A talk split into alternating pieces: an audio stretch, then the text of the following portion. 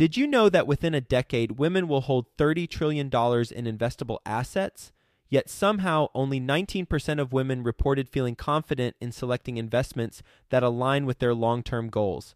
Our friends at Invest Her are out to change that. Invest Her Con is the number one premier conference for women in real estate, and it's happening June 2nd through the 4th in Austin, Texas. Invest Her Con is not just another real estate conference. It's a transformational experience focused on real estate investing, business strategies, and self care tactics all designed to help women take control of their financial futures. Gain the knowledge and skills you need to grow your portfolio and build a sustainable business, all while connecting with over 500 women who are playing at the same level. To learn more and to get your tickets, visit investhercon.com today and use the code 100BESTEVER to get $100 off your ticket. That's investher, H E R, con.com promo code 100 best ever to get $100 off your ticket. There's a million things as far as advice goes, but I would say if you're not working with a coach, find one. There's a lot of things that could prevent you from succeeding quicker. Before we get into today's episode, I want to mention today's best ever partner and give you a free gift. And that partner is Fund That Flip. And they're going to be giving you a free deal analysis spreadsheet you know who Fund That Flip is, don't you? Because you're a loyal best ever listener. They've been a sponsor on the show. Matt Rodak, the founder of Fund That Flip, has been on the podcast multiple times, given us his insight on the online lending process. Fund That Flip provides fast, reliable funding for your house flip projects. They're an online platform, makes the application process entirely easy, and they've got a whole bunch of experts on their team who can help you get funding in 24 hours and close within as few as seven days. And all of you best ever listeners, you're getting a free spreadsheet to help you analyze your projects. Go to fundthatflip.com forward slash best ever. That's fundthatflip.com forward slash best ever. And you'll get a free deal analysis tool. It'll help you provide a scope of work for your projects, create the scope of work, analyze the profitability of the project, or if it's not profitable, you need to know that too, and make a determination on the max purchase price. Super important. You can print out all the detailed reports and that will help you get your deals funded faster. Go to fundthatflip.com forward slash best ever. Get that free analysis tool, fundthatflip.com forward slash best ever. Best ever listeners, welcome to the best real estate investing advice ever show. I'm Joe Fairless. This is the world's longest running daily real estate podcast. We only talk about the best advice ever. We don't get into any fluffy stuff. With us today, Jesse Wyatt. How you doing, Jesse? I'm doing awesome, Joe. Well, that's great to hear. A little bit about Jesse. He is the acquisition and business developer at Synergy Reed Developers LLC, which is a real estate solutions company. He's been recognized by Widener University for his innovative approach to business success. He buys, renovates, and sells residential real estate to the wholesale and retail market. He's based in Ponte Vedra, California, near Jacksonville, Florida, and you can say hi to him at his website, synergyredevelopers.com. With that being said, Jesse, you want to give the best ever listeners a little bit more about your background and what you're focused on now? Sure. I am in the real estate market here in Florida for two years.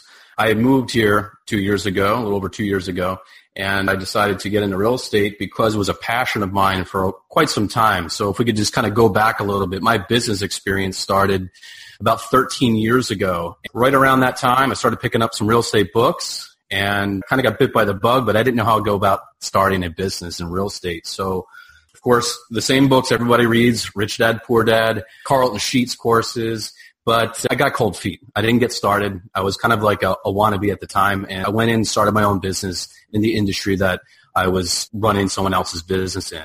So let's fast forward. That passion has never left me. I started a business, sold it in 2012. I flipped the business. And now after all that business experience, which has been super valuable to me in my career, I dove right into the real estate market here in Jacksonville, started out wholesaling, and I love the business model of wholesaling. So I'm really, really just super excited about just sticking with that model because I love it. And plus, it also opens up a lot of other creative opportunities to close some deals too. So being a one-trick pony, is not a good game to play. So I've gotten very savvy in other areas, and that's basically what I'm doing.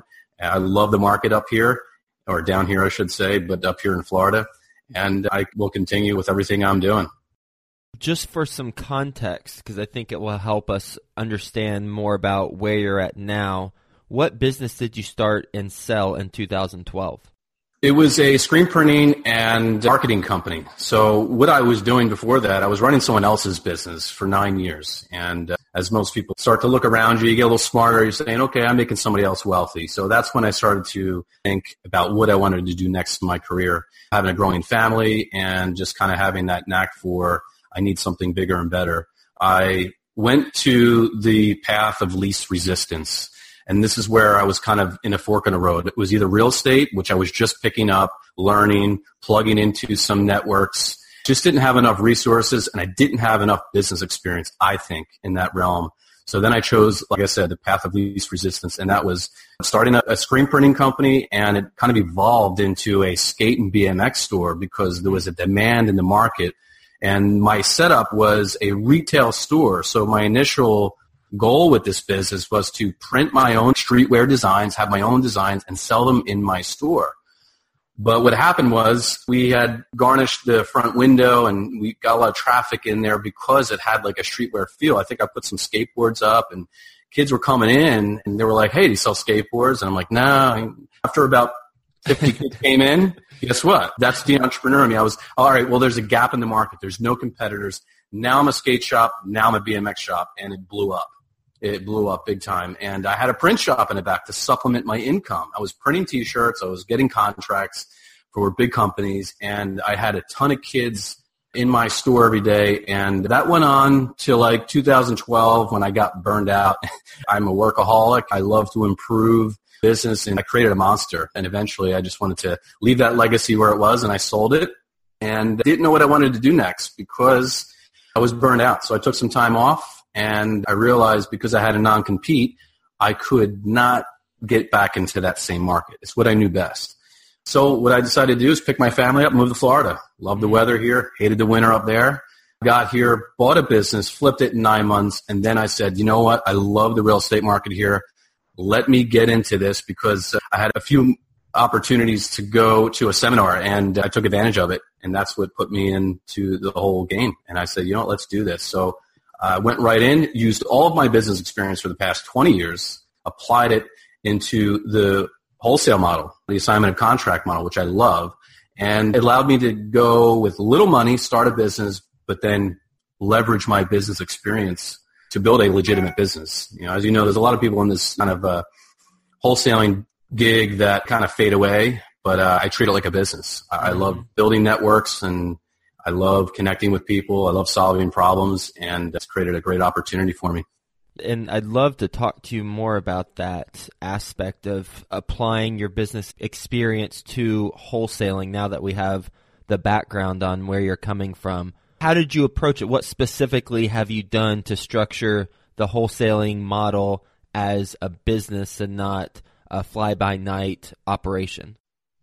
Well, one thing is marketing. And when I sold my business in 2012, I really wanted to dive into internet marketing. I love the fact that if I can bring my laptop anywhere and run a business, I thought that was like a genius idea because I went into burnout mode, like I had mentioned. I didn't want a brick and mortar. I didn't want employees. I wanted something I could do solo. And I failed horribly at that because it was just a lot to learn. And that was my kind of where I was in limbo between selling the business and moving. But I love that aspect. So I applied everything I learned into internet marketing, marketing me, my business, and all the experience that I had in business into wholesaling. I treated it like a business. I wanted to go out there and brand me and my company. I wanted to show people that I was serious. When you call my company, you're going to get an answer, not a voicemail from Google Voice. So I took it serious as a business. And I love more than anything, anything I've ever put my hands on in business, I love building systems.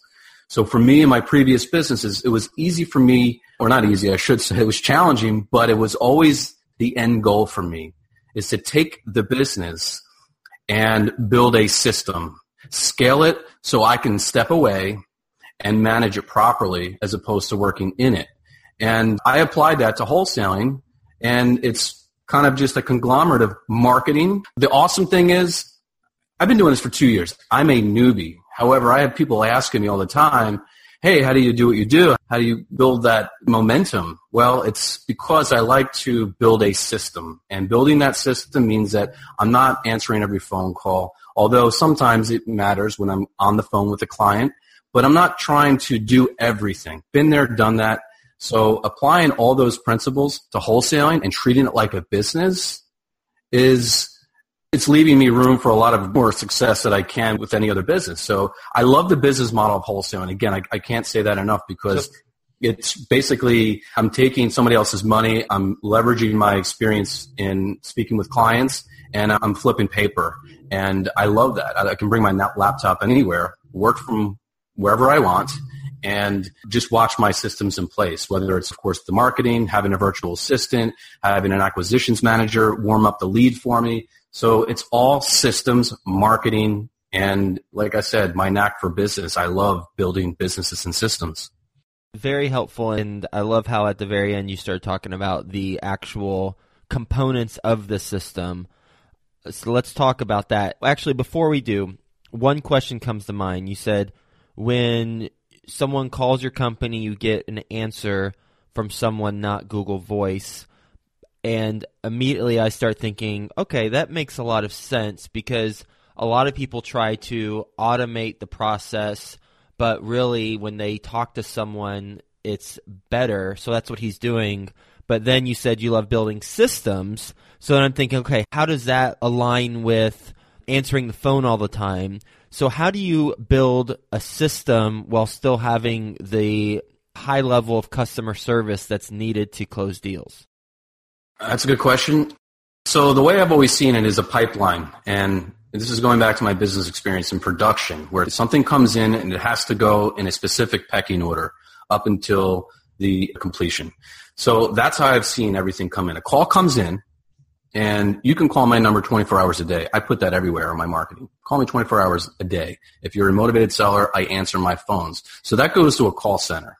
Call center goes through a few questions, actually a little more than a few depending on the caller. And that gets fed into my system. Now I use Podio as a platform. So I have full control over how I can systemize and delegate tasks. So a lead comes in, course, you're calling my call center. You're getting a wonderful person on the phone, very professional, and they take down your information, and that now gets fed into my system. Then I get notified. Me, I see a lead come through. Then the next step is to my virtual assistant, making sure if the seller lead provided all their information, getting the property card, getting all the information, pulling some comps. This is all done within one hour. Getting that information in front of me or whoever's going to call the seller so I have enough information in front of me so I know my exit. I like to know my exit right away. I like to know what I'm going to do. Now I don't try to push that on them because I'm building rapport. I'm not going to go and throw you a low ball offer and slam the phone down or they hang the phone up on. That's not my style. So, but I like to have enough information because sometimes, as you know, sellers may not be fully honest with you on situations, whether it's in foreclosure or if they're back taxes. Or, so all that good stuff is done and set up. After that, it goes to my acquisitions manager. Then he sets up an appointment and goes to see them.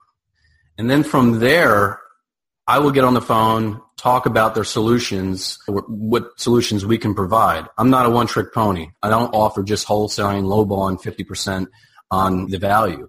So we have a system where, okay, is it a wholesale? Are they going to be okay with it? Does their mortgage balance allow 50 cents on the dollar or whatever your buying criteria is? We get all that information together, and then it allows us to map out the exits. What are the exit options? So wholesale's one option. What are other options that you look at? So the second option would be it's a tough one, but a subject to. And sometimes I intermingle those with a lease option assignment. So you can say, okay, so you want to sell your house.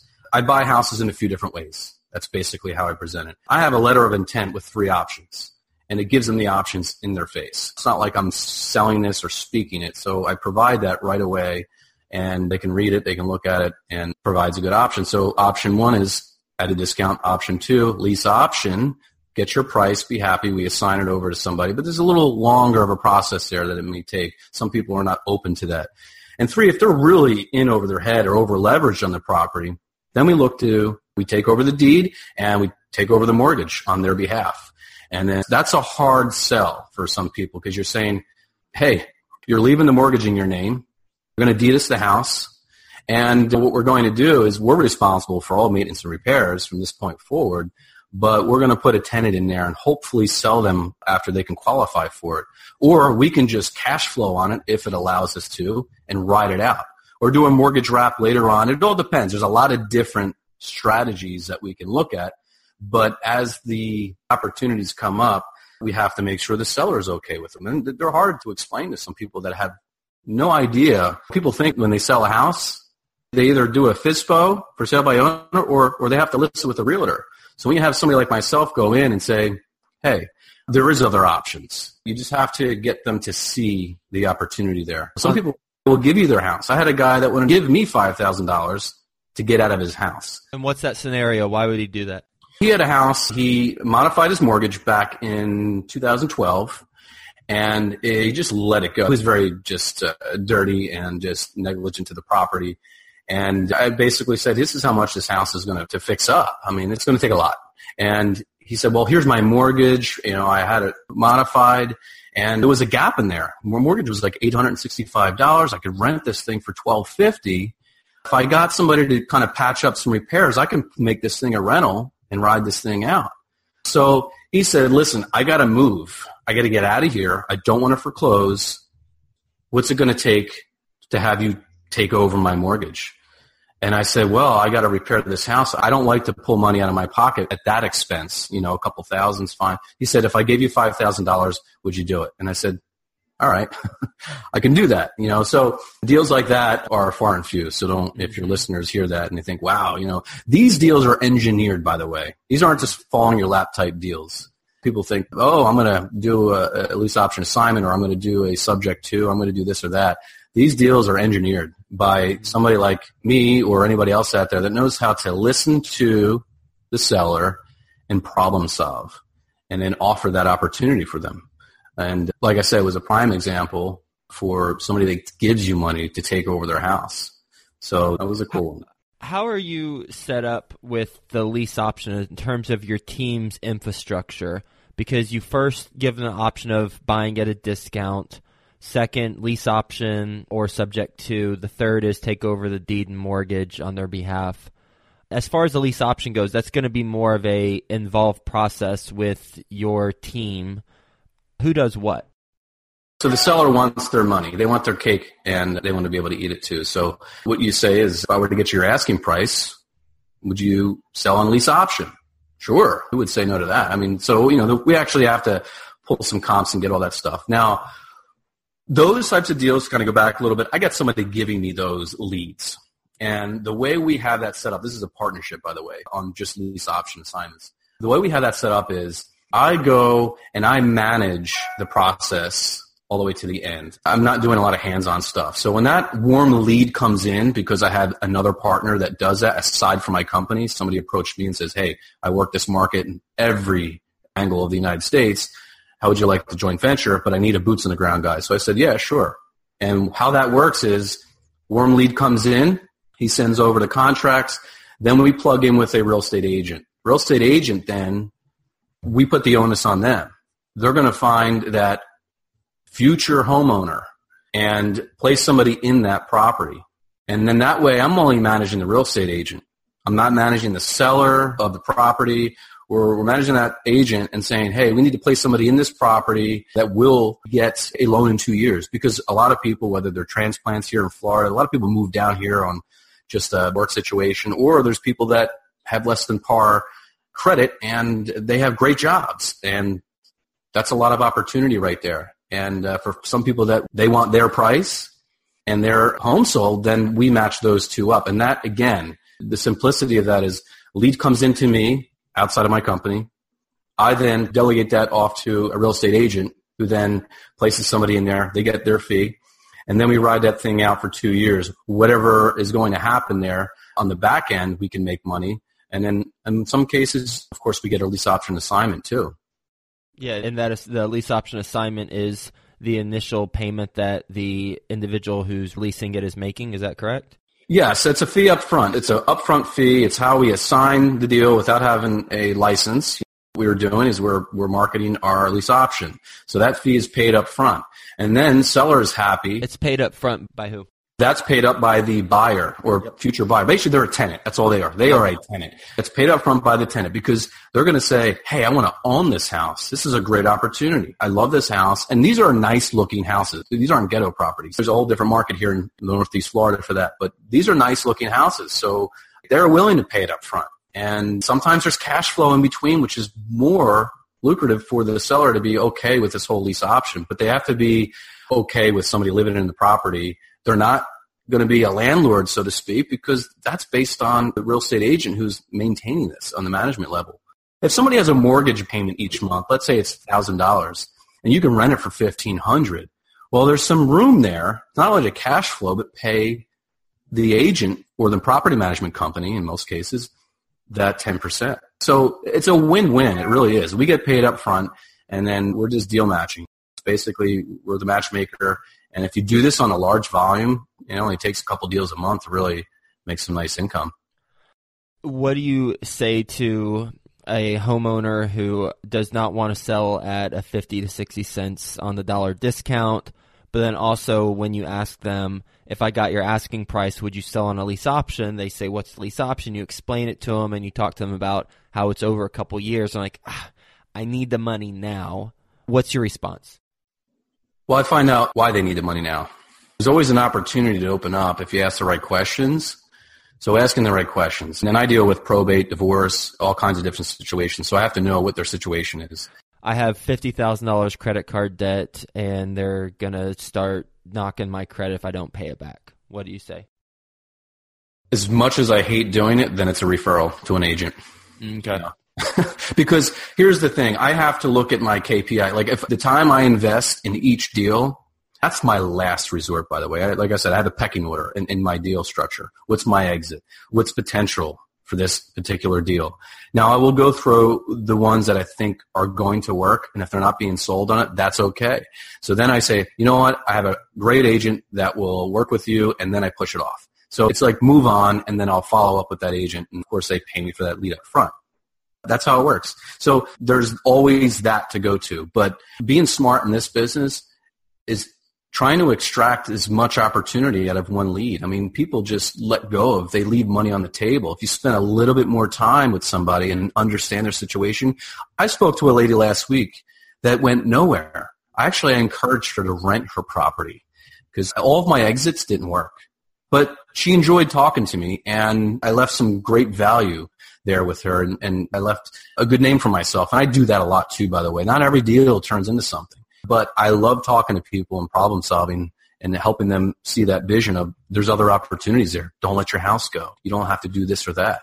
If they're okay with it or if they can or they have that option, then it's possible. So for her, she ended up renting it and we're putting up for rent. She didn't rent it yet. And she's going to make a couple hundred bucks a month. And she's going to go get a beach condo because it was too much for her, too big. So a referral or just educate people because that value goes a long way. You don't know how many calls I get from people because I sat with them on the phone and discussed options. And that's my gig in my business. You know, I enjoy doing that.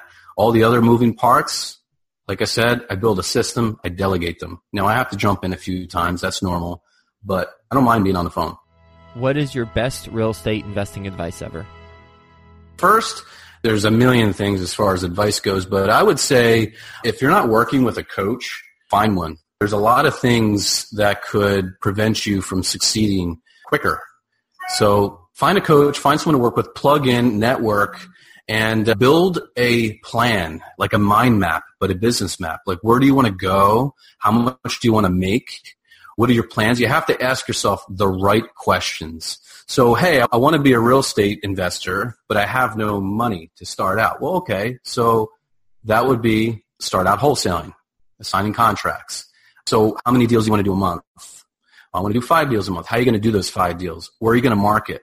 What happens if you hit this pitfall and that challenge? So you have to have a clear idea of where you're at, where you want to go, write it down. But while you're doing that, a coach, if you can afford the coach, And you can do it for a couple weeks, call by call. So those are the two things I would highly suggest. If you have a couple extra dollars, call somebody, plug in, ask questions. You'd be surprised on how many people will just call me up off a bandit sign and then they start picking my brain and I'm talking to them. Hey, I don't mind. I love giving that value. So if you're smart enough, you'll figure it out. But first and foremost, have a goal set and a map to figure that out and visualize that and uh, plug into group systems. Facebook's really powerful with that. You know, find out and ask questions, but don't ask for too much without paying because I know people that get a little annoyed at that because they do charge for their time. So there's a lot of different opportunities for people just to do that. That's my best advice for anybody just starting out. And hey, I'm just starting. I'm learning every day. I just love taking action and I love results. So if you have that fire, it's going to happen. You just follow a few steps and make it happen. You ready for the best ever lightning round? Absolutely.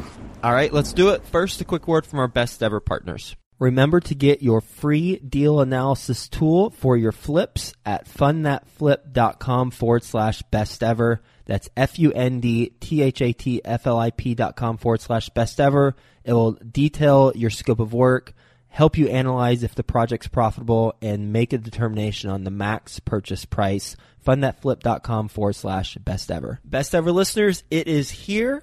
Well, it's almost here. February 24th and 25th the conference, the best ever conference. Have you signed up yet? Oh, if you haven't, you better sign up right now. It's going to sell out. Besteverconference.com. I'm going to be there. A bunch of the guests who you've heard interviewed on the show are going to be there.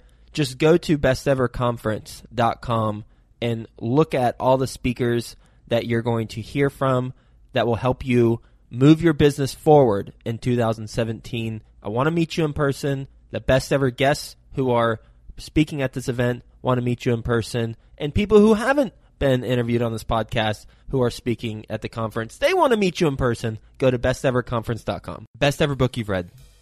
Geez, there's so many. Well, I'm going to say what the game changer is, and I know this is kind of like a common one for everybody, but Rich Dad Poor Dad, that's the one that kind of flicked the switch in my brain. That's what changed everything for me. I'm going to say second, which I have to throw another one in here because I could probably name 10.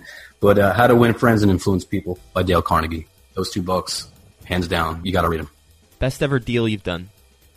Oh, okay. Um, best ever deal. Well, okay, I'm going to throw two at you because uh, there's two awesome deals that I've done in the past two years. So one, actually, I had somebody that owned three properties and they wanted to get rid of them and they were distressed. So I signed them over to one buyer and then, what do you know? That buyer called me about a year later and says, "Hey, I fixed them all up. I got them cash flowing. They're great. Can you take these on and move them to another investor?" And I said, "Sure thing." And I did. So that was like a double whammy there, man. That was awesome. They came back and I sold those three properties twice. On the other one, I did an awesome deal in my local market here in St. Augustine, which I love, by the way. I love that market. It was a flood damaged home made a nice chunky assignment on it. And two things. The reason why I love it is because I love the area. I love everything about St. Augustine. And two, it was a nice payday on that one. What's the biggest mistake you've made in real estate so far? I don't look at anything as a mistake. I try to see it as a learning experience or learning challenges. But if I were to say not starting soon enough, but here I can always go back on that too. So if my mistake was not starting soon enough, what happened was through those years, 13 years that took me to get into real estate were valuable. Let me rephrase it because uh, I'm with you on every mistake is a learning experience and we grow from it. So I wouldn't want to not have that happen. But if a situation were to reoccur, so it's already occurred in your business and it were to reoccur, what's something that you would do differently knowing what you know now? either tactics with a deal, particular deal, you knowing what you know now, you do something a little bit differently, but you're glad you learned it in the first place, something like that. Well, first and foremost is knowing your numbers in your market. If you don't know your numbers and you're doing an outside deal virtually, but that's a mistake I've made several times. It's just not knowing numbers or trying to make a deal out of a no deal. Pass, move on it. If it's not a deal and you know you don't have a buyer for it, move on. There's some other wholesaler that's going to grab that and, and be okay with making a thousand bucks, but my time's worth more than that. So don't make every non-deal a deal. You're just wasting your time. That's basically the best advice I can give because I've been there and done that. I've tried to say, what can I grab from this? What can I make from this? And it doesn't always work to your advantage. There's a whole thing that goes into marketing that contract that it's just not worth your time. So don't think that you can make that non-deal a deal. Just pass. What's the best place the best ever listeners can reach you? Look me up on LinkedIn because everything's on there. You can contact me there. It's linkedin.com and gosh, I'm not even sure what my domain on there is, but if you look me up on LinkedIn, Jesse Wyatt, or just Google Synergy Redevelopers in Ponte Vedra, Florida, you'll see my page there. You can reach out to me there. I got some really cool stuff coming out this year, by the way. I'm going to plug it real quick here. Is uh, I have a couple courses. I have some awesome marketing tactics that no one's really touching on specifically for wholesalers. It could work out to other investors too, but it's an online course that I'm working on. So if anybody's interested in possibly even being a beta student in it, I'm working on some really, really neat stuff because I love the online platform to generate leads, really targeted ones. So you're not just blowing money on mailers every month. Hit me up on LinkedIn, linkedin.com, and I think forward slash IN and then forward slash Jesse Wyatt. You'll see my face there and, you can reach out to me there, email me, call me, whatever. Sweet. Well, Jesse, thank you for being on the show and talking about the main takeaway clearly is how to make the most out of a lead by having multiple strategies for working with someone to come up with a solution that works. Whether it's buying at a discount to get them out quickly, doing a lease option, perhaps even referring them to an agent, or taking over the deed and the mortgage on their behalf and uh, working with them that way, albeit not the majority of the time, but certainly does happen. I've interviewed people who have talked about similar stories where someone just gave them the house and gave them a couple dollars to take care of it. So thank you for sharing that, wholesalers. I sure hope you paid attention to this episode, that's for sure, because if you are just simply looking for a wholesale deal, and you're not thinking about lease options and other ways to come up with solutions, then you're missing out on a lot of money. That's for darn sure. So thanks so much for being on the show. Hope you have a best ever day, and we'll talk to you soon. We'll do, Joe. Thanks you. Best ever listeners, it is here. Well, it's almost here. February 24th and 25th. The conference, the best ever conference. Have you signed up yet? Oh, if you haven't, you better sign up right now. It's going to sell out. Besteverconference.com. I'm going to be there. A bunch of the guests who you've heard interviewed on the show are going to be there.